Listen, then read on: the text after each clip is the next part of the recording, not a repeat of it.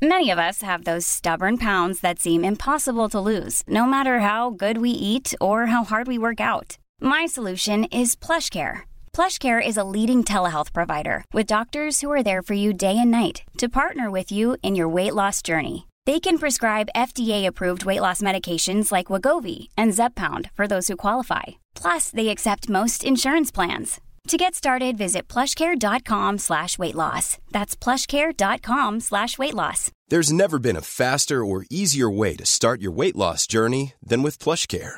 PlushCare accepts most insurance plans and gives you online access to board-certified physicians who can prescribe FDA-approved weight loss medications like Wegovy and Zepbound for those who qualify. Take charge of your health and speak with a board-certified physician about a weight loss plan that's right for you. Get started today at plushcare.com slash weight loss. That's plushcare.com slash weight loss. plushcare.com slash weight loss. Welcome to the best of late lunch this third week in February. We begin with Drogheda woman Emma Fitzpatrick, who joined us from the Ukraine, where her twins were born prematurely to a surrogate mother. Hi, Jerry.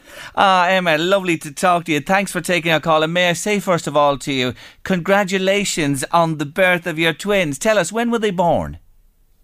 Um, they were born on Monday, the 3rd of February. And they came a little early? They did. They they were just over 28 weeks when they were born, so much earlier than we had um, thought they'd be making an appearance. But I don't know, maybe they couldn't wait to meet us. And their names are? Um, Lara and Dave. And Lara was a little bit lighter than Dave born, yeah? She was. Lara was two pounds ten ounces, and Dave was three pounds one ounce. Now, listeners are saying, Jerry Kelly, late lunch, what's going on here? You're talking to this uh, Irish woman, Emma Fitzpatrick, in the Ukraine about having premature twins. Tell them why I'm talking to you in the Ukraine. So we're in the Ukraine because our twins were born via a surrogate. Um, after years of un- unsuccessful uh, infertility treatment, we decided that surrogacy was going to be the route uh, we would take to become parents. Now, you've gone through a lot yourself and Kevin, your husband. You, we mean literally for years you've been trying for a baby. Yeah, yeah, we've been trying for, I suppose, the last four and a half years, maybe closer to five. And um, we had a number of failed IVF cycles, and we'd one ectopic pregnancy um, where I ended up having to have surgery, and obviously we lost that baby. So you've explored every option, natural and uh, with the fertility treatment as well, and there was no go. Was surrogacy um, an easy decision to make, or did you take time to consider this route? Um, we definitely, I wouldn't say it was an easy route. No, um, we spent lots of time, you know, researching it on the internet, um, looking at, you know, what options there were maybe at home. Um, but ultimately, we found that the, the best thing for us would be to, to go abroad. And do you use an agency? Did you or uh, uh, to uh, to make this happen? Did you go through a third party?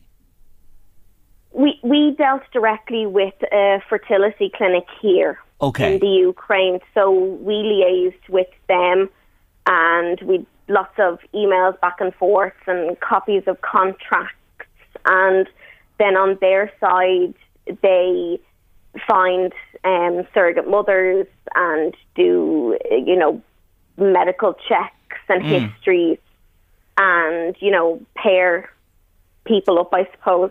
Yeah, and, and why the Ukraine again? Like it's it's it's a wee bit away from a little old Ireland. Yeah, just a little bit. Yeah. why? Um, one of the reasons we we chose the, the Ukraine was um, we were familiar um, with the, the clinic that we we used here, um, and we also were happy with the processes they had in place for, say, selecting the, the surrogate mothers and also the from a legal side point of view, um, everything kind of was to our advantage. You know, straight mm. away we were considered the intended parents um, of the of the unborn child or children, um, children in our case. Yeah. But um, so so we were delighted that you know from uh, because we got legal advice in Ireland before signing contracts or travelling to the Ukraine. So it was important to us that we knew exactly where we stood. Okay. Now, you make this decision and you, you decide to proceed. Do you meet the surrogate mother? Did you go out there before all this happened? We first came out to the Ukraine in January 2019 to meet the clinic here and initially sign the contracts and have some um, medical tests uh, carried out. And we were given, once we had, I suppose, embryos confirmed that were viable and could be used um, to, to do a transfer, we then got given surrogate um, mother profiles. So we got um, a couple of pictures, date of birth, height, weight, um, basic medical information regarding previous pregnancies. It's one of the prerequisites here is that they have to have successfully carried a child. Previously, yeah. Okay. Yeah. Did you actually meet them though? Um, I didn't meet our surrogate until the 12 week scan. Okay, but you, you, you met them then at that stage. So you were happy based on all the information. The clinic were happy to recommend. They made the match between you and this woman, and uh, an embryo was implanted, which is uh, yours and your husband's. Yeah, so we implanted um, two embryos to give us a slightly better chance Okay. of um, a successful pregnancy rate. And we we found out it was twins then. that must have been a, a, a jump for joy. That was after six weeks, wasn't it, on the six week scan? Yeah, yeah, six week scan. They um they emailed us to say that everything looked okay and there was two heartbeats, so we were going to have twins. Lovely, lovely, lovely. Now, you come back to Ireland, I take it, and the pregnancy proceeds over there with this lady. It does, yeah. Okay. It wasn't plain sailing, let me tell listeners, because at 20 weeks, uh, I'd say you were just in complete panic, were you? We were. I had um, come over for the the twenty week scan um, with my mother and my older sister. We all travelled, and we had the scan. Everything looked great. It was a little boy and a little girl, and we were delighted. And we came home, and the following week, she had a doctor's appointment, and they said there was a 50-50 chance of a miscarriage, and they were putting her on hospital bed rest. Wow.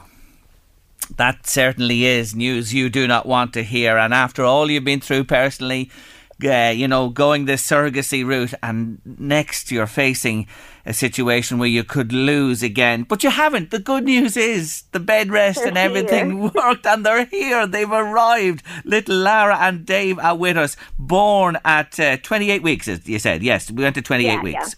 And obviously, uh, did uh, w- were they taken, or, or was it? Um, it it had to be an induced birth, was it? At that stage, with the issue over the uh, the the danger at twenty weeks. Um, no. No. So the surrogate remained in hospital Okay. from 20 weeks up until birth. So on Sunday, I was at home and I got an email at about nine o'clock in the morning to say, Happy Sunday. Um, she's gone into labour. Naturally, Yeah. wow. And, and are you over there at this stage, or in Ireland? Over there? No, no, no. I was at home in Drogheda. Um, Oh Lord! So they said, you know, they were going to try and give some medication to stop the labour, but, you know, we should probably make plans to come over in the next day or two. I just see the keyboard on the phone. Bang, bang, bang, bang, bang. Online flights. Let's go. Yeah, so we had a very um, a very stressful day on Sunday. They did come back to us later in the day to say no, they had stopped labour for the time being, but that it could happen in a day, in two weeks. They they couldn't tell. So we made the decision to fly to London on Sunday night and get a flight out Lond- uh, Monday morning to the Ukraine. And were you there for the birth, or were they born while you were en route? They were born while we were en route, while we were waiting um, in the airport, we got an email to say she was in labour again and that the, the twins were going to be born today. Did you go straight to the hospital when you arrived? Um, we didn't. We had to wait. Um, we had to. We were picked up at the airport and brought to our hotel, and we got here at about eleven o'clock in the morning, and we had to wait probably till about four in the afternoon um, to allow the doctors to check them and see what was happening before we could go up. So it was very nerve wracking couple of hours. I'm sure it was. You were on tenterhooks. What was it like when yourself and Kevin arrived and you saw them for the first time? Um, I think we were in shock. It had obviously been a whirlwind kind of day and a half. Um, it was just unbelievable. They were they were in a separate incubator each. Um, Lara had some oxygen and a feeding tube, and Dave was on a ventilator and had a feeding tube as well. So it was it was scary. Um, it was overwhelming, but it was great. Our our babies were there. And you've been there ever since. Yeah, yeah, we're we're here. 17 days on. How are they doing? Yeah. How are they doing now? They're they're doing good. Um, they're not in a closed-in incubator anymore. They're in an open one that's in the room, and they're in the one incubator. And you know, we're um, we're very lucky. The hospital that they're in is amazing, and the doctor that we're dealing with speaks English, which does obviously make things easier for us. And they're doing scans of the babies the whole time um, to check their progress. And obviously, because they were premature, their brain isn't developed fully. And um, as we've learned, sometimes they literally forget to breathe, um, which is a little scary. But apparently, that part of the brain isn't developed yet. And that will happen, please God, over uh, the coming Yeah. days and weeks and months. So you're there for the foreseeable, I take it, yeah? Yes, we've been told that the babies will probably be in the hospital for around two months. Right. And is uh, the man himself with you? Is Kevin staying with you, or how are you going to manage this? Is there anybody else there from family? Um, no, it's just the two of us Okay. here. Um, our parents obviously really want to come out and see us, but um, no one else is allowed into the hospital. So we said, you know, we'd all kind of just be sitting in the apartment looking at each other. Um, so they're probably best waiting. Yeah, indeed they are. Yeah, what else would they be doing? You're so right. This is just a, a waiting game at this stage. Now, here's the thing. So, two months they think. Um, Kevin has to do a DNA test before they you can bring them home. He does, yes. So the the government um it doesn't recognise me as the mother because I didn't give birth. So we have to have a DNA test done here to prove that Kev is biologically the, the children's father and that they are Irish babies. So the consulate will issue us emergency travel documents to fly home. Hold on a minute. This embryo is part yours, part his, and yet you cannot be recognised in law in Ireland as the mum. Yes, so as Irish law stands, the um, the woman who gives birth is considered the mother. So after we get home, we have to start um, legal proceedings. Well, I say we. Technically, it's Kev. Um, have to start legal proceedings to be recognised um, as the guardian, and the surrogate mother here has to sign affidavits and, to my understanding, effectively waive her rights. And I take it that has all been written down and agreed and legal as part and parcel of all yeah, you've been that's through. part of our, our agreement, and, and one Yeah. of the reasons we chose the, the Ukraine. Like that's all very clear. Mm. And you know, I'm I'm sitting here, and we, we've already got the birth certs for the children, and you know, it's mine and Kev's name on them. Fantastic. Now, Yeah. this comes at a price. and not not a little price either, may we say, Emma? No, not not at all. Um, it is. It's it's um a very expensive route, Yeah. but it was the only one we felt oh, um our option. Mm. And would you care to put a figure on it? Um, I suppose realistically, we're looking at an excess of sixty thousand euro. That's a lot of money. Yeah, yeah. Which we, you know, we we borrowed to to.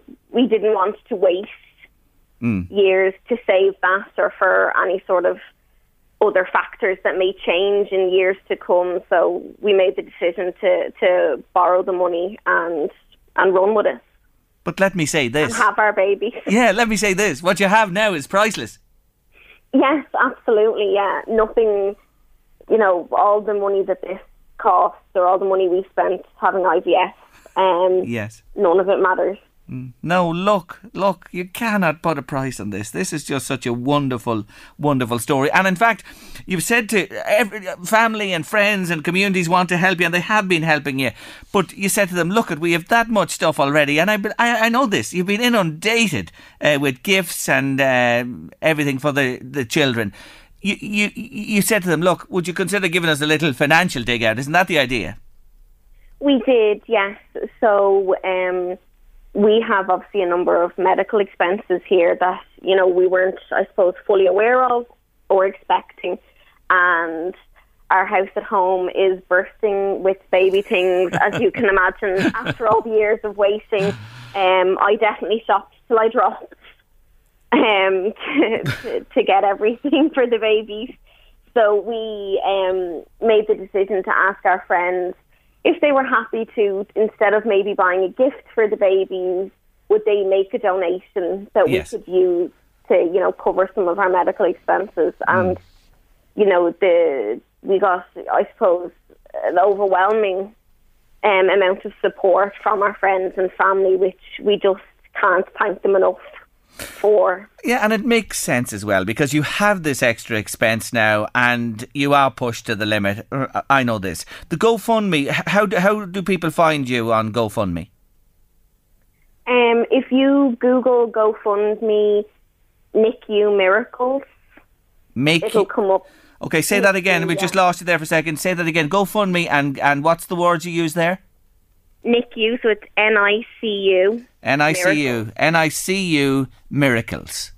Yeah, and it'll come up under my name. Okay, so just to say that to listeners again, if you're touched by this story, if you're friends of the family, they're well known. NICU Miracles, NICU Miracles, and the, the GoFundMe is there. Listen to this. Uh, we just got a lovely message here. We're getting many messages, but I'll, I'll read this one to hand. Lads, this surrogate story is simply fantastic. I think it's wonderful and can totally understand anyone choosing this route. I would have done anything to have a baby if I had struggled with pregnancy attempts. Congratulations to these lucky parents and huge kudos to the lady who carried the little babies. Isn't that nice? That's just for yourself That's this lovely, afternoon. yeah. Emma Brilliant. and Kevin and, and the, the pair there, Lara and Dave as well, and the mum who carried them. Well, listen, it's lovely to touch base with you today. I'm going to leave it there for the moment. Congratulations on your twins and the very best of luck to all of you over the coming weeks and months. And please, God, we'll tip back to you and touch base with you down the road if that's okay, Emma. That's great. Thanks so much, Jerry. God bless you. Take care of yourself. Bye bye. We wish the Fitzpatrick family well over the coming days and weeks. Former Miss Ireland Lisa O'Sullivan Shaw, who lives in Meath, told her remarkable life story, which saw the mum of four face into open heart surgery last year. It is true to say that your mum, when you were born back in 1981 in Kerry, it didn't look good. Yeah, I was uh, born a blue baby, and I would have presented. Um, at the time, you know, they didn't have much medical information on what my condition was, and they were told all sorts of uh, things like my kidneys and heart were back to front and at the wrong side, and all this kind of stuff. But I was baptised anyway that day, and then sent to Cork, and in Cork they they made further investigations that I needed to be sent to Dublin. So I was flown to Dublin that night, the day I was born. And that was my first home, Crumlin Hospital. For three months you spent there. But look what you came through. You had open heart surgery, what, at six weeks? At six weeks old, I had my open heart surgery. I returned home to Kerry after three months out of Crumlin and led a pretty uneventful medical uh, cardiac life in Kerry.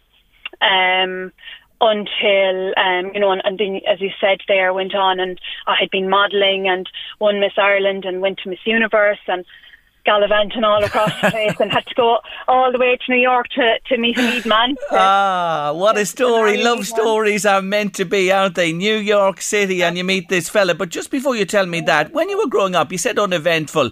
were you um, minded with kid gloves, the cotton wool kid, because of the earlier no. heart condition? Not a bit, not a bit.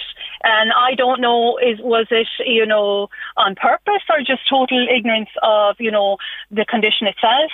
But it was never an issue. It was never. It was always get out there and get on with it.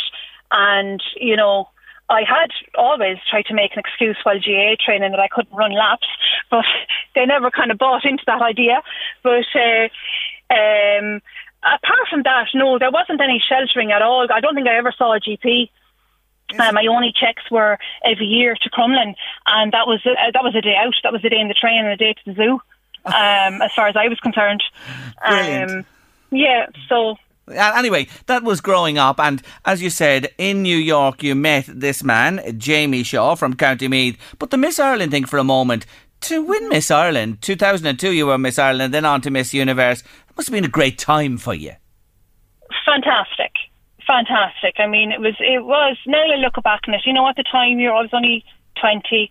Um, you just go with the flow because I was kind of in that world, you know, that kind of modelling world, and it was like it was my life. I was doing three or four shows a, a, a week, and you know, it was just another, another thing. But like, yeah, it was a fantastic achievement. And I don't think it was until I got there.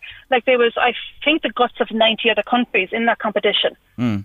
And um, I mean, you know, you were with girls there who this is, you know, this is a full time career for they go to schools um, to enter all these competitions and all that kind of stuff.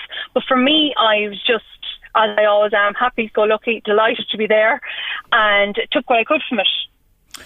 Now, when did you meet Jamie? What year was that you met him in New York? Um, well, I would say he saw me in 2004. oh, you Kerry girls. I have to hand it to you Kerry women. You're you just turned the tables immediately. So he put his eyes on you. Yes. Well, to be honest, it was a mutual. Okay. It was a mutual eyeing up in the Irish bars there in 2004. And then it was in 2005 uh, we got together. Great. 2005. Great. And the rest is history. You went on and got married, and then you moved home and you're living in County Meath. Yes, we uh, moved home and we moved to Athboy and we built a house in Athboy and got married. And, uh, you know, everything cardiac wise was great.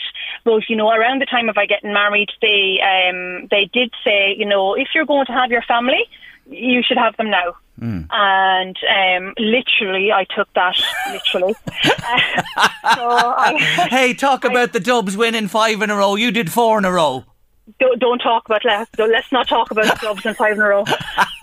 that was the nearest I came to a heart attack all summer.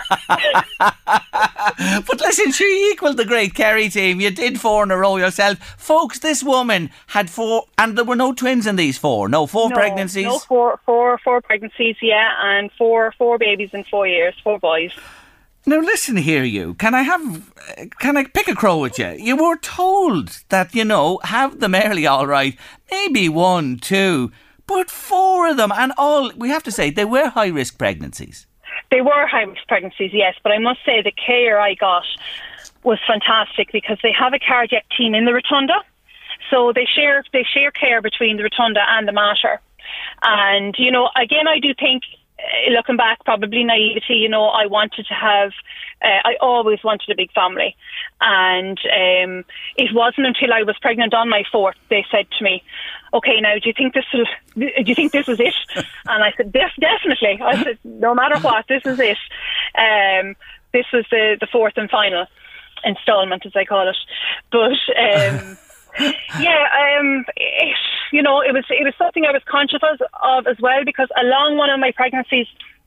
I was told by one of the doctors, you know, if this was 10 years ago, we may have allowed you to have one. Mm.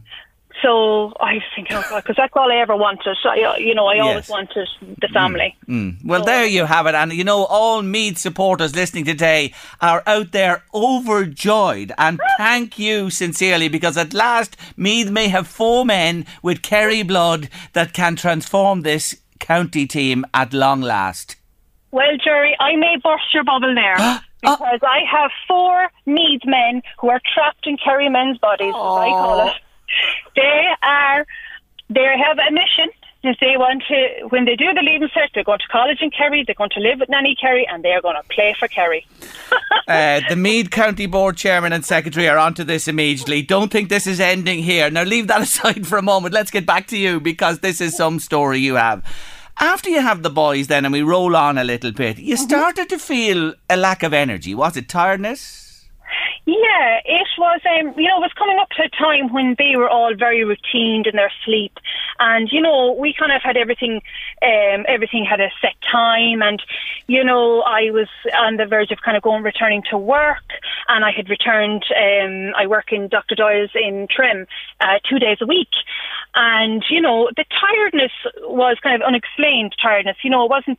I couldn't shake it. There were some days when I'd go to the gym after dropping the kids in preschool and stuff, and I would come home and I would have loved to, and I could have physically gone to bed for the day. Obviously, I couldn't do that because I had uh, the children, but it was just this kind of unshakable tiredness. And then I noticed my breathing was kind of getting harder, and uh, you know, a little bit more palpitation. So I went to the GP, my own GP, and um, did bloods, and expecting my bloods, my iron to come back very low, and nothing was coming back. And I said, sure, I'll just wait till my cardiac review then during the summer. And then did my cardiac review because I always have uh, my appointments in the ca- in the Mater are always in the summertime.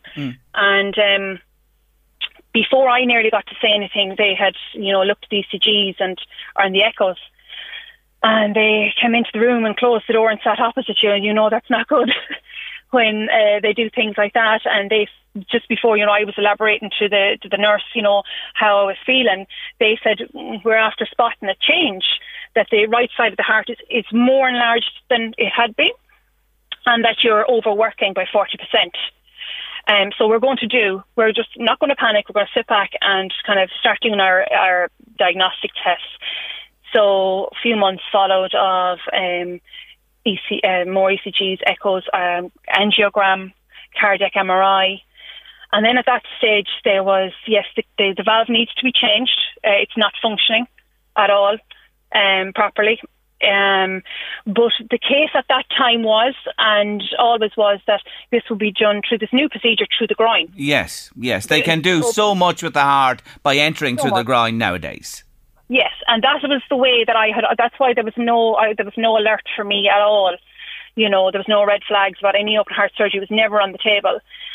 And then it was after Christmas last year that I got the the call, the devastating call, as I call it. I, I still uh, don't like to recall that that phone call, but it was from the Mater to say that they tried everything. They had tried to get this valve but they couldn't actually they weren't able to get into it. The valve was too big and they didn't they described it as like a door frame that i had no frame to sit into.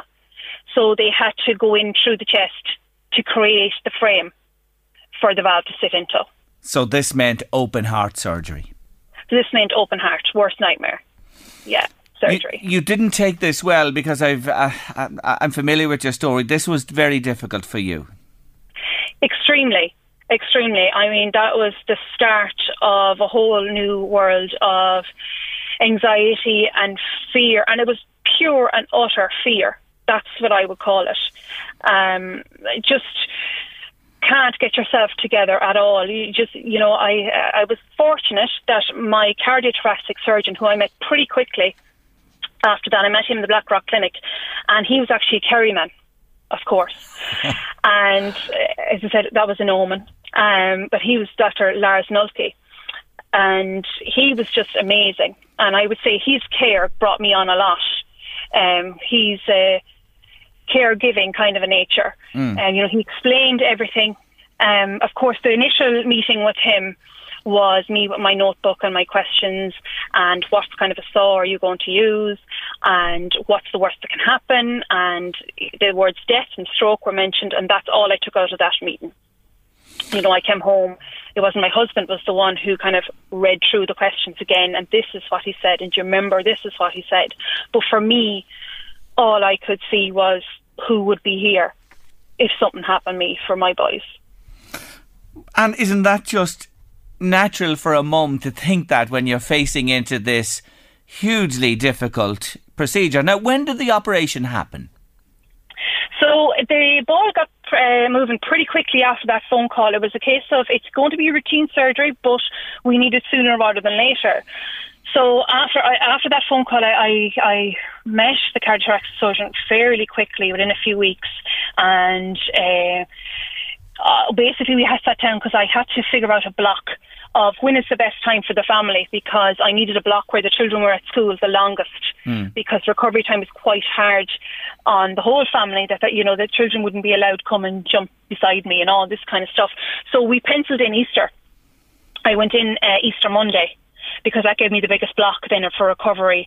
Uh, the kids were in school for the whole nine week block from Easter to the summer holidays. Yes, so that was the time operation happened. Then you you weren't uh, in hospital too long after the surgery. No. Um, I was probably left out a few days earlier than I than scheduled, let's say. But I think he he thought that um, I needed to be at home. I, I just it was in that frame of mind. I needed to be home with my own children uh, because the two small ones weren't able to come in. They wouldn't have been allowed in to see me. And my two older ones came. I had the operation on a Tuesday morning, and my two older ones came on the Sunday, and their faces they were very frightened. Mm. Um, so I just wanted to. I wanted this part of the life to be this part to just be stop, be over, and go home. Um, so he, he did let me out a few days mm. earlier. And we have to say, Jamie became your full time carer for the next four or so months. He he yeah. was off work and he looked after you and did everything for you. The, uh, from your story, I read, you know, the, the physical recovery was one thing, but mm-hmm. is it fair to say that on the mental side, psychologically, was mm-hmm. even a greater challenge? That's what I would say to anyone that asks me, How are you now? And I'd say, Physically, physically, I'm great. Psychologically, better. Um, for me, um, you know, it doesn't happen for everybody, but the, as I said, Lars sat after the surgery and, you know, sat opposite me in, on the bed and he said, You're totally entitled to your tears. Um, this is totally normal. Uh, heart patients uh, suffer a lot psychologically and especially people in their mid years with young children, that this is their first life event, and it's the first time you probably really are faced with, I need to be here. Mm. What if I'm not here? What happens? And all these things race to your mind. You know, I I could imagine the, will the boys ever kiss me? You know, will I ever feel a beard on them? Will I be there for their wedding? Tormentation. I would call it pure and utter tormentation you go through. Lisa, just coming back to, you know, pre the surgery, your worries, and you, you were telling me there about the uh, mental side of things afterwards. But you know, when you go down for the surgery and then when you woke up, you know, when you're mm-hmm. coming to, do you remember that, mo- that those moments, you know, that time? Very much so, yeah. Um, I was. Um, I had, I was fortunate enough that, and, and unfortunate for my father-in-law. My father-in-law actually had a similar surgery 10 weeks prior to me. So um, I had been in the ICU uh, the day after his surgery, and I got my shock and my, my scaredness there to see, you know, what what the setup would be, what would I be like the day after. Mm. And you know, I was conscious that uh, my father-in-law probably didn't know we were there, or you know, even though we were talking to him, and he probably wouldn't remember much about that. And because my biggest fear was when I went down, um, you know, I had said, and the last thing I remember saying is, you need to wake me up because I have small babies at home. And that's the last thing I said. And then I had my husband, Jamie, trained into whispering the whole time into my ear because I had a breathing tube down. I wouldn't be able to speak. Um, trained just to say, it's okay, you're alive, you're here, everything is fine. So he repeated that all day. Could you hear it? And I could hear it. Yeah, I could hear it. I could hear my mother. I couldn't really see them because I was really much uh, in and out of consciousness. Uh, but I, I, they told me that I um, was writing on their hands, "Take me home," or "I want to go home." all the time.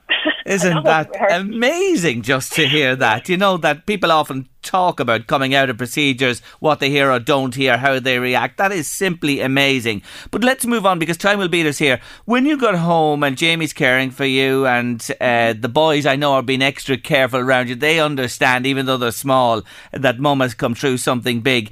Tell me about that time you started to lose your breath because there have been bumps on this road for you. Um, initially, starting to lose my breath um, was just, um, you know, I, I, you, going back to the, you know, before I even got investigated, it mm. was just, it was just a, a, gradual kind of a thing. I, you know, I suppose if you stopped and thought about it, I would have said, oh yeah, maybe it is the heart. Yes. But um, that was the last thing you know, that I thought of because I do mind myself very well. I don't drink, don't yes. smoke. Um, I go to the gym. I'm quite active. So I thought, well, I'm taking care of my side of things. Then you know everything else should be taken care yes, of. Yes, and, and obviously that. But you know when you got home and you're in recovery, there's one instance you talk about there that you know you felt you couldn't breathe. You had this anxiety. Oh yeah, that was it. I suffered very much with that uh, post surgery because initially you can't um, it's very hard to breathe anyway physically mm. um, eh, you know so even you feel like you're gasping and that's quite scary and then anxiety kind of feeds into that and I experienced I think my first proper anxiety attack about a week um, after coming home, I had um, my husband put me in the car and went to Drogheda to my sister-in-law, to Jamie's sister Tara and her family, and you know just to get me out of the house. And um, it was, you know, I was kind of out of the house for the first time. Everything was a fear for me. The drive up was a fear. The car, you know, something, something, somebody crashes into us, you know, I felt very fragile, I suppose is the word. And then when I got home, I suppose all of that fear had just became crippling. And I, the, the breathing got very hard, couldn't gasp, and I was nearly on my knees. And we were at the stage where Jamie put the boys to bed and he came back downstairs and I was on the ground. I was I can't breathe. I think I'm having a heart attack. I really thought I was having a heart attack because I'm not uh, very well up on all this stuff, but apparently that the body mimics, you know, um, you know, symptoms of, of having one. Mm. And, um, you know, he was in a, a split decision of, you know, will I ring the ambulance or will I ring you know, um, so in, he chose to, he wrote, rang the, the Mater have a, uh, a helpline for, for people after having a cardiac um, operation. And he described the symptoms and what was going on, and they said it's most likely and he's having an anxiety attack. But my whole body, like I had to be, he put me to bed, and my whole body was shaking, and it was just a horrible experience. And then it kind of fed from from there for a little while, for a short while. There was um, more or lesser instances like that. Yes, a- along the way. But I'm going to tell listeners when we called you, she was in the gym. This one, she's in the gym and uh, exercising today, and uh, uh, couldn't chat to us until that was done. But look at bit by bit, you're making your way and you're getting there. It's not a year yet since the surgery. Um, no. How would you describe yourself if it if you were at ten, you know, before this all came upon you, what number from zero to ten are you at today? Um, I would say, I suppose it all depends on the day and what's going on. Um, but mostly, I would say I'm eight to the nine. Very good. Know, at, at the minute, um, which is very hard to see, you know, when you're back in those, in that, you know, sitting in the hospital room, and you know, you're asking him, you know, you've you said to the surgeon, why did you do this? Like, I won't be able to drive my children to school in September. I really did not believe that I would be able to drive them to school in September. Mm. But you did. Um, which you did. Yeah, I did. And uh, uh, and the boys themselves, you do say that uh, it had an impact on them. Yeah, um, my youngest was only three at the time, so he was still off jumping around the place, living his best life. Didn't know what was going on, which was which was great. Um, my oldest was seven, but he's a very wise seven, and he's a very much a mommy's boy. And I explained everything in um, age appropriate kind of things. I didn't want to scare him, but he was very much in. He he knows me, and he you know he he he knew my fears, Um, even though I never said it, but he was the one nearly reassuring me, "You'll be okay, Mummy. You're not going to die, and don't be worried." And all this. But my two middle boys, uh, Dylan and Rian, they were four and five, too young to understand, but still were very conscious of something going on. And uh, they they are probably the ones who most suffer now. Um, a little bit of separate, which they never had separation anxiety or anything like that. But um, you know, sometimes there can be tears at night, and you know, what if something happens, mommy, while daddy's gone to training or whatever, or gone to work, or um, you know, one of the boys is very preoccupied in how old will I be when when you die, mommy, and that's heartbreaking, you know, to have to answer those things because you know, you have to say very, very old and you'll be very, very old. Yeah, yeah, yeah. And, and they're only know, little lads, you know, and their minds and your are. Heart you, break yes, looking at them. Yes, and you know, Mammy and Daddy are the world to them and their safety and comfort as well. Well, can I tell you this? Uh, that meeting in New York, that fella Jamie met one in a million. And what a mammy those four boys have. You're absolutely inspirational, may I say, today as we finish up this uh, short conversation. I wish you well, that your recovery will continue and uh, that you'll have a long and long and happy life with your husband and with your children and family as well. Thank you for talking to us, Lisa. Great. Thanks a million, Jerry. Isn't Lisa some woman for one woman? And while on the subject of strong women, Ruth Angela Bernadette just wouldn't accept that her daughter Rosemary would never fit in and achieve in life. You're a lone parent and you give birth to a little girl called Rosemary. The early years, it's fair to say, she didn't enjoy good health at all. No, uh, it really, it, she was. She got sick an awful lot. Uh, I'd say she was sick every two weeks out of a month um, upper respiratory infections, ear infections, s- stomach bugs. No, she was a pearly little girl. Uh, I remember getting called in to the CEO's office one day and asked, Why are you off so much? And I was told, Well, I said, Well, my daughter's sick and I have to take time off to, look, to care for her. Uh, and I was told more or less to say, well, look, um, I know you work from home and I know you make up the hours, but you're just going to have to do something about this. I know your child's sick a lot, but you're just going to have to make it into office, into the office more often. Um, so that's really where it started. No, she didn't enjoy good health uh, in the formative years. Uh, and that incident with the with the boss at work would just enrage you as as you read it and, and, and you write it. But here's the thing: almost suddenly her health then improved and she had what about four years and there wasn't a bothering her when did that happen what age was that there was there were two periods in her life um, up until she was four mm. uh, four or five she was sick nearly all the time. Okay. Uh, two weeks out of every month, as I said. And then suddenly it all flipped. And she never got sick for four years. Now, when I say never, she did not, she barely cleared her throat in, in the space of four years. Um, a lot of children on the autism spectrum, there are a lot of comorbidities and there are a lot of little things that, uh, you know, that aren't great, especially with their guts. Uh, but yes, four years of being sick all the time, then four years of never being sick. And then when she hit about eight years old, normal. Isn't that just amazing? Nearly, uh, you know, in, in, in blocks of four. Now, her behaviour, let's talk about her behaviour in the nursery where she went. Mm. It was erratic, you'd have to mm-hmm. say. And mm-hmm. and they came to you and said, "Listen, Ruth Angela, we think you should have this wee lady assessed." Now, yes. you felt. Did you feel a, a, a blow to you personally when when they said this to you? No, I mean, there were signs before that. Um, I hadn't really joined the dots up at that point. Uh, she was walking on her tippy toes, she was flapping her hands, and she had a fixed repertoire of questions that required a stock answer. So if I didn't give her the answer she expected, or if I didn't give her the answer quickly enough, she'd go into a meltdown. She watched the same DVDs over and over. She played the same games over and over, and as I said, asked the same questions all the time. So, no, things weren't. Things were a little bit odd with her, and mm. her language was a bit delayed. So, really, um, when the nursery manager suggested that she get assessed for autism, I really had not joined up the dots. She, I mean, she looked at people uh, in the eye if she was comfortable in their company. And she had a lovely little personality, a cheeky little madam, and that's what I loved about her.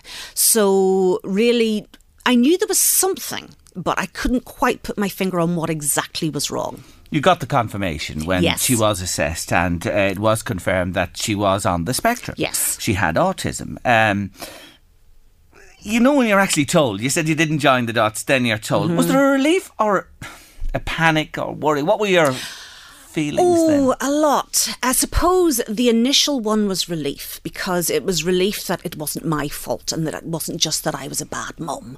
There was a reason why she was behaving the way she was behaving. Hmm. I'd also twigged the weekend before. She, I, I had asked her to do some colouring in for me. And when I came back into the room, all the pens were lined up end to end across from one end of the room to the other. And it was really seeing that the weekend before she was diagnosed. That's when the jigsaw places really fell into place for me. But yes, she did get the diagnosis. I suppose it initially it was relief that, uh, you know, I wasn't going mad, I wasn't imagining things, and there was a reason for my daughter's behaviour. But also blind panic. It's, it's, um, what am I going to do now? Um, who's going to look after her when I'm gone? Um, I mean, my knee jerk reaction was, right, I'll get really fit. And uh, I used to run marathons before I had her, and I thought I'll get really, really fit, and I'll I'll live till well into my nineties, so I'm I'm able to look after her for a long time before I die. And you know, panic. It was this big black cloud of worry about her being vulnerable, her being preyed upon. Uh, it it wasn't it wasn't a good time for me. And, and that's a, a natural reaction Mm-hmm. to when you get a confirmation news of this. Um, she then went to what you call a, a special school. Special school, yes. and fair to say, you were never convinced about that school. No, I suppose I suppose it's a theme running through my book all the time of this feeling of something's just not right. My gut instinct is telling me something's not right. I mean, on paper, she was going to a special school. There were five kids in the class and four teachers. Now, where would you get that ratio anywhere else? I mean, you know, th- this this is perfect on paper. It also it even had like um, a soft play area and a bouncy trampoline. If they were having a meltdown, they could bounce their troubles away on the trampoline. I thought, like, where else would you get a school like this? So on paper, it was it was the best place for her, but. As she, she, I think she spent about two years in that school. As the months went by, my gut feeling became more and more loud hmm. that something wasn't quite right. Never mind your gut. What about that slip disc in your back? The slip disc in my back, yes. That, you know, you were off work with this slip Uh-huh, disc, let yeah. me tell listeners, and you weren't happy. And Mm-hmm. you, you start to do some research yourself. And you come across this thing called the Son-Rise Program, a play based program in the United States. And I just want to read a, a few lines from the Mm-hmm. book. You say, The Autism Treatment Centre of America. I clicked on the link and started to read about their Son-Rise program. Your child's potential is limitless, the website said. While we certainly cannot predict that any given child will achieve, we do not believe any child or parent is served when others decide in advance what that child will not achieve. I stopped dead in my tracks. Yes, I did stop dead in my tracks. I remember reading that and I remember thinking, no, that's not right. And I read it again and I remember my hands literally freezing over the keyboard. And it had it had taken something like that really to point it out to me that because she had a piece of paper with uh, uh, a word with the letter A on it, people were just giving up on her. They were writing her off. They're saying she'll never do this, she'll never do that, she'll always struggle with this, she'll she'll always struggle with that. And I thought to myself, have I joined them? Have I given up on her? Am I just sending her off to this special school? I've got, uh, you know, I've the bar that I had raised for her has, has now been brought right down. My expectations are have dropped significantly since she's received this diagnosis. Had I also given up on her? So that's really what piqued my interest, and I started reading more about this Son-Rise program. Um, it's an alternative to ABA. A lot of autism parents will be familiar with ABA or applied behavioural analysis. It, it, I suppose it, it does the same sort of thing. It's, it's play based therapy, behavioural therapy for people on the autism spectrum, but it's done in a different way. It starts with you joining your child in their special world. So if your child loves running up and down the room with a wooden spoon in their hand, you run up and down the room with a wooden spoon in your hand. Or if your child loves to spin plates, you spin plates. So you join your child in their special world. And when they're ready, and not before, when they're ready, bit by bit, you bring the child by the hand back into your world. Well described in, in a mm-hmm. few lines because I know there is a lot more to this than, mm-hmm. you know, and you, of course, being the woman you are, said to your parents, listen, I'm going to the States. I bought a ticket. got it. This woman got the ticket on the plane and away she went. And you learned. You became a, student yourself over there. Absolutely. It was a week long course. Um, I think they've changed it now. I think they do it online now. But at the time, uh, I, most people fly over to the States to do it. There was people from all over the world. I made friends with a lovely girl from Bangladesh. Uh, people from all over the world there at it. And it was a week. And uh, we learnt how to implement the Son-Rise program at home when you're when you get home, and it's it's very much parent led. You're not relying on a qualified professional to do this, you know, therapy work like ABA might be. Uh, you, the parent does it themselves. So I learnt that for a week, and I was just about to come home, and I had breakfast with a young man, and started chatting to him. And by the end of the conversation, I had realised that this young man, from between the ages of two and five, he had been severely autistic. His parents implemented a Son-Rise program for him. He is now a qualified journalist. Uh, he had flown from San Diego to Massachusetts by himself and had volunteered at the Son-Rise program for a week. I hadn't met him until that day, but he had worked there for a week and then he was going to be flying back home and then over to LA to buy himself a flat because he'd got himself his first job in an LA newspaper. And I thought, that's what I want for my daughter. And this is Lou you talk about. That's. Lou at the breakfast yeah, table. and I had those lines you say at the end of uh, it's on page eighty nine of the book. As you get on the plane to fly home, are brilliant. You know what I mean? We were going to do this. You say I made myself a som- solemn promise that Rosemary and I would come back to New York to celebrate our sixteenth birthday. Well, that's a, a- a- coming up in, in- Coming in- up. in, in a wee while. We uh, we were going to do the impossible. Rosemary was going to overcome our autism difficulties just like Lou did. She would be independent and she too would follow her dreams. Lou was a journalist. Well, I always said Rosemary would make a great nurse, didn't She I? would and indeed. that part, that uh, chapter actually finishes uh, like that. Um, look. The school you mentioned there Mm-hmm. that she was in for a couple of years, was it at that school where the teacher told you she hadn't been taught for 18 months or had she moved to a different school? No, that was the same That special school. I felt when I read that in the book, how did you not punch that person? Now, I'm not advocating violence. Mm-hmm. Imagine being told as our mum when you were called in and not being told for 18 months that the teacher she was assigned hadn't taught her anything. nothing for 18 months and I couldn't believe it. Uh, I came in for a meeting. It was it was a general um, annual review, and I came into the meeting and I sat down and I was all fired up with the Son-Rise program and I thought oh, maybe she's seen a little bit of difference in Rosemary and maybe Rosemary's her eye contact is is more uh, is better with with people she doesn't know and maybe she's being a little bit more spont- spontaneous a little bit more flexible and I was all fired up and I couldn't wait for this meeting and I sat at the meeting and yeah the teacher told me that she hadn't taught her anything in over 18 months. And when I queried why, I mean, why on earth are you only telling me this now? Why did you leave this 18 months to tell me? And she just, it was as if it wasn't a big deal. And for me, it was a huge deal. I mean, I sent my daughter to school to get to learn how to read and write and to count and to do maths and learn the three R's, but she had taught her absolutely nothing. And then when I pressed the matter further, she then told me that my daughter got on her nerves. Now let's come back to the letter arriving with all that crazy news on it that you knew was just absolutely totally wrong. You know your girl, and you think, do you know what I'm thinking? Do you have to, you know, be your child's champion yourself? And if you're not, the system doesn't want to know, or did you feel the system was railing against you?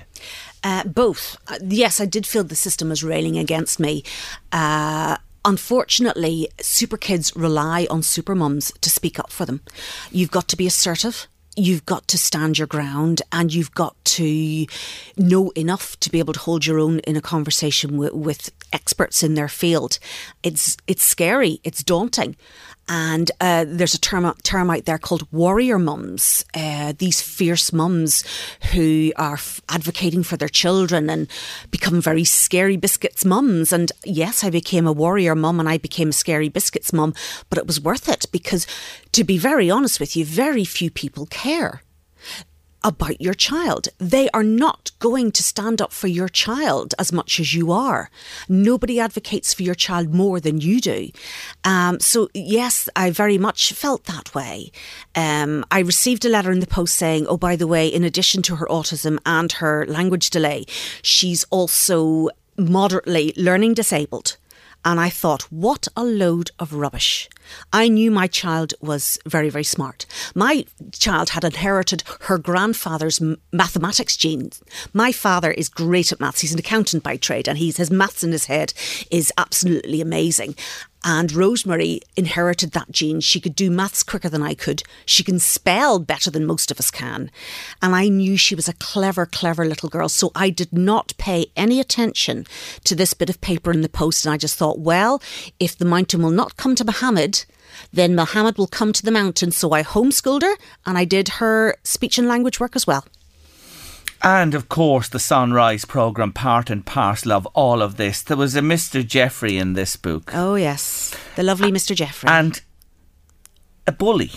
A bully who threatened you with social services. Yes. Is, is that, am I wrong in saying that that's what they turned to? They tried to turn the tables and not listen to you and not want to know what you're saying to them, to say, we are who we are, mm-hmm. we're doing it our mm-hmm. way, and you mm-hmm. must conform. Absolutely. I mean, I think I was just very unlucky in my circumstances. But yes, I did feel that there was an element of, but you're just a mum. What on earth do you know? And I am the expert and I know more than you do. But I mean, that's the first secret of the 10 secrets in my book. You and you alone are the expert on your child. Nobody knows your child better than you do. Um, yes, I was a bit taken aback. Uh, to be honest, in fairness, in the man's defence, I would probably say it was him trying to just win an argument. Mm. I think he had he had found that he had lost the argument, and he was just trying to come back with with a smart parting shot but I was just as assertive as he was. she went to a small mainstream yes, school, which yes. I have to say there is light in this book and a lot of light as well, mm. which you were very happy with. You got a good vibe about very that from vibe. the word go, and really that school, as well as your homeschooling and the mm-hmm. uh, the uh, Son-Rise program, all coming together to yes. make Rosemary the wonderful young lady she is oh, today. Top of the class. She was top of the class. Tell us about that assessment. You oh, must have just screamed for joy, did you? Well, yes, it was. It was in between. She was. Uh, it was the summer, and she was going to be moving from the special school now to, to the mainstream school. And I knew that they hadn't been teaching her. Her reading had been delayed, and so I thought, well, I tell you what, I'll go and get her a little tutor in the summer, and we'll, we'll bring her up to speed. And we brought her uh, to see this man. He was a lovely man, and he sat her down in front of the computer, and he came to me and he said, "Look, I'm really sorry, but uh, I can't teach your child. And I said, Well, why not? And he said, She's unteachable. And he must have seen the look on my face. He says, "Oh, oh I'm sorry, I'm sorry. I didn't mean it the w- I didn't mean it the way it came out. It's just that she just doesn't understand the questions on the paper, so she can't understand the maths questions. So it's impacting on her maths as well. I'm sorry, I I, I can't teach your child. She's unteachable." So I marched out of there and I wasn't very happy. And Rosemary said to me, Mummy, Mummy, can we come back and play with the computer again? And I said, No, no, you're not. And she said, Why not? And I said, Because you're too clever, that's why. So, uh, fast forward a couple of years after, I brought her back to the same tutor during the summer. And it, when it was going, she was going to be transitioning from primary school to secondary school. And I came in and I said, Hello, my daughter's going to be going to secondary school next year. And I thought maybe we could do some extra tuition during the summer. And he tested her and he came back into me and he said, uh, Well, what do you want me to do? I mean, I'm not sure what I can do for your daughter. And I said, Well, I just really want to keep her brain ticking over the summer. He says, Yeah. Oh, well, she'll get a good head start on everybody in this, in this September then, won't she? Oh, she's a very clever little girl. And then he stopped and he said, I'm sorry, have we met? And I looked at him. I said, hmm, I'm not sure now. I'm not sure we have it all. And it was the same tutor. marvelous, marvelous. So here she is. She has the ability. She does. She has. She's very capable. Talks of it. Such a capable young uh, lady she is. Now, she had to still go to the nursery. You work, of course, uh-huh. and went summer holidays and that. She had a bit of a meltdown in the nursery, but. Mm-hmm Nothing to do with autism or that. No, um, yes, at the time, um, I had found out when I was at Son-Rise, a lot of parents chose to remove gluten and dairy out of the child's diet. Nothing to do with intolerances. Mm. Uh, and I just sort of let that sort of wash over me. I wasn't really interested in that. But then I realised something was bothering her. Her ears were roaring red, and I would have to give her an antihistamine. Something was bothering her. Um, so I did eventually get her tested, and she actually tested as highly intolerant, bordering on allergic to gl- dairy and gluten and corn and soy and cantaloupe melon. So I thought to myself, right, it's disagreeing with her. I'm going to have to remove these foodstuffs out of her diet for maybe a year, maybe two years, see how it goes. And I thought, well, I'll also reduce the refined sugar because everybody knows refined sugar is bad for children. So I changed her diet and she was going to the nursery during the summer holidays and she hadn't had a breakdown. And it was only because that I had been. Um,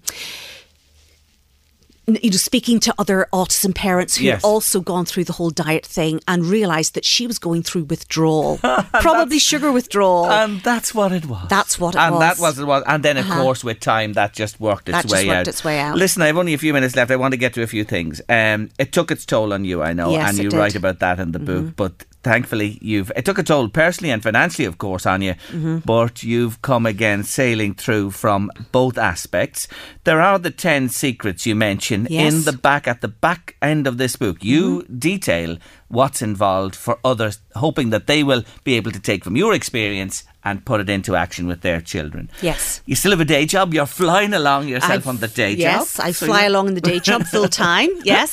Super mum in the evenings.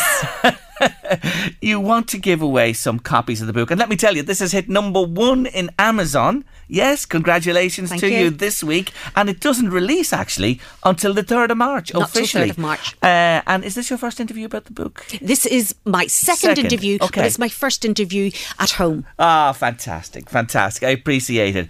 How can they get copies of your book? Tell them. If you go to my website, ruthangelabernadette.com, and then go to the competition page, all you have to do is fill in your name and your email address. Um, tomorrow at noon, you have to do it before tomorrow at noon. And tomorrow at noon, I'm going to be selecting, or the super kid Rosemary, the girl wonder herself, will be selecting three people at random to get a free signed copy of my book in advance of its worldwide release date. So you'll be the first people in the world to get a copy of it. Brilliant. The website again, give it once more RuthAngelaBernadette.com. So it's all the one word Ruth Angela Bernadette, the three uh, Christian names there, all joined together, dot com. Dot com. And the uh, competition is there. Get in, put in your email address, and the best of luck to you. I have to say, I love books and we love books on Late Lunch and we have our book club and I read many books. This book is marvellous. It's oh, inspiring, it's uplifting. And let me say to you again, Ruth Angela, you are a fantastic woman. You really are. And Rosemary has the most wonderful mum. May thank I wish you. Rosemary and yourself all the very best. And thank you for bringing your story to us on Late Lunch today. My pleasure. Thank you. Yes, a mammy in a million for sure. Do join us next time for more of the best of late lunch and be sure to tune in each afternoon from 1:30 on your station LMFM. It's that time of the year. Your vacation is coming up. You can already hear the beach waves, feel the warm breeze, relax and think about work. You really, really want it all to work out while you're away. Monday.com gives you and the team that peace of mind. When all work is on one platform and everyone's in sync, things just flow wherever you are. Tap the banner to go to Monday.com. Hey, I'm Ryan Reynolds. Recently, I asked Mint Mobile's legal team if big wireless companies are allowed to raise prices due to inflation. They said yes. And then when I asked if raising prices technically violates those onerous two year contracts, they said, What the f are you talking about, you insane Hollywood ass? So to recap, we're cutting the price of Mint Unlimited from $30 a month to just $15 a month. Give it a try at mintmobile.com slash switch. $45 up front for three months plus taxes and fees. Promo rate for new customers for limited time. Unlimited more than 40 gigabytes per month. Slows. Full terms at mintmobile.com.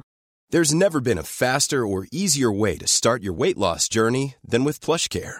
PlushCare accepts most insurance plans and gives you online access to board-certified physicians who can prescribe FDA-approved weight loss medications like Wegovy and Zepbound for those who qualify. Take charge of your health and speak with a board certified physician about a weight loss plan that's right for you. Get started today at plushcare.com slash weight loss. That's plushcare.com slash weight loss. Plushcare.com slash weight loss. Cool fact a crocodile can't stick out its tongue. Also, you can get health insurance for a month or just under a year in some states. United Healthcare short term insurance plans, underwritten by Golden Rule Insurance Company, offer flexible, budget friendly coverage for you. Learn more at uhone.com. When you make decisions for your company, you look for the no brainers. If you have a lot of mailing to do, stamps.com is the ultimate no brainer. Use the stamps.com mobile app to mail everything you need to keep your business running with up to 89% off USPS and UPS. Make the same no brainer decision as over 1 million other businesses with stamps.com. Use code PROGRAM for a special offer. That's stamps.com code PROGRAM.